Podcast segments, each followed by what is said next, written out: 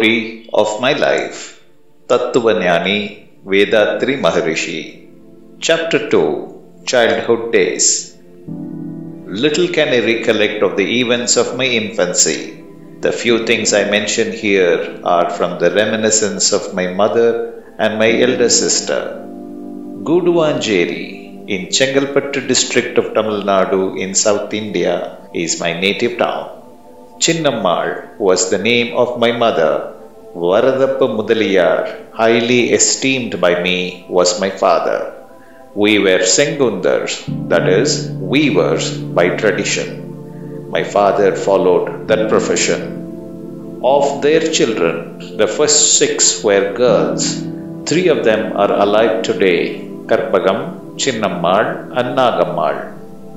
The seventh was a boy, and he passed away when he was seven. I was the eighth. I have an younger brother, Deva Devasigamani. He is living in Saidapet of Madras. These facts I once put into verse of sorts. My mother did pray for a male child all day, with fervor at temple and shrine, for continuance of family line. Chinnammal was her name. My father bore the fury of stark penury. Varadappan was his name.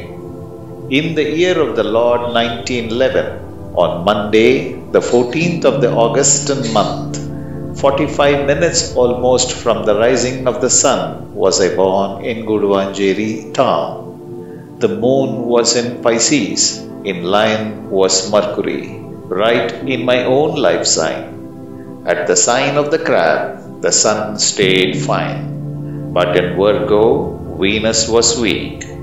In Ram were Saturn, Rahu, and Mars, Jupiter and Ketu in scales. The constellation being Uttarattadi, the years left over were little more than three out of Saturn's period at birth. Seven were the babies who preceded me. The last of them was a boy. At the age of seven, he did cease to be. So too did my sisters too. Eaten up with care, deprived of joy, were my parents forlorn. Yet deemed it such rare good fortune when I was born. To feed young mouths, mother did stint herself. Father, he toiled and moiled. He could not perform the feat of making both ends meet, nor could he think of leaving the time honored trade of weaving. I have the feeling of the parents who have a succession of six children, all girls, then the seventh turns out to be a boy, and this boy dies at the age of seven to be imagined. My mother carried out whatever penance, whatever vow others prescribed for expiation of sin and to secure male progeny. One was to eat off the floor, directly taking the food into the mouth, stooping low without the intervention of hands. Another was a test of their limitless piety, celebrating a wedding between a sacred fig tree and a margosa tree was declared to be infallible in producing the desired result. There was no such dais in those days in Guduvanjeri, where the two trees jointly flourish.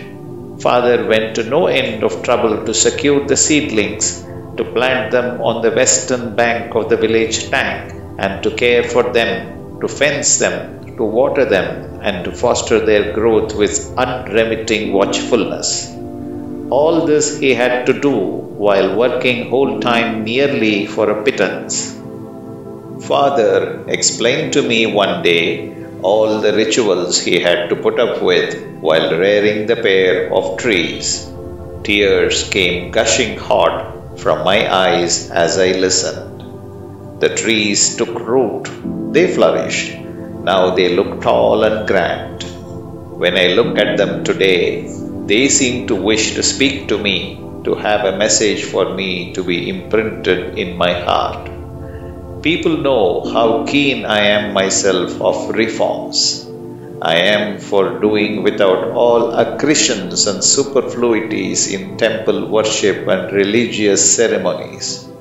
I am in favor of clarity and simplicity in everything we do in life. All the same, addressing me, the two trees seem to say, Your parents have united you with us. Our lives are inseparable, you see, from your birth. That was the way my parents felt about me.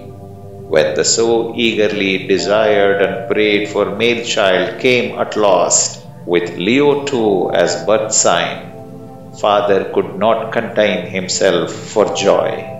He distributed sweets to the whole village to demonstrate his delight. People say I looked quite handsome as a child. My parents could hardly bring themselves to let me tread on the ground. There is no analogy or comparison I could think of to describe their unbounded affection and solicitude. Mother has told me that when I was three, she lay on her back one day and dozed off, with me stretched on her abdomen. It seems I squirmed and moved forward and hit her in the mouth so hard with my head that one of her tooth was knocked off. She didn't seem to mind the blood that spouted out, but wailed and wept, keeping her mouth closed as best she could at the thought of the pain the impact should have caused to her poor child. She had put me to bed on her own belly only out of the fear that I might be bitten by ants if laid on the floor. What is there on earth to parallel a mother's love what service or sacrifice is there to compare with what a mother does for her child? I have a dim recollection only of such incidents that took place from my fourth year onwards.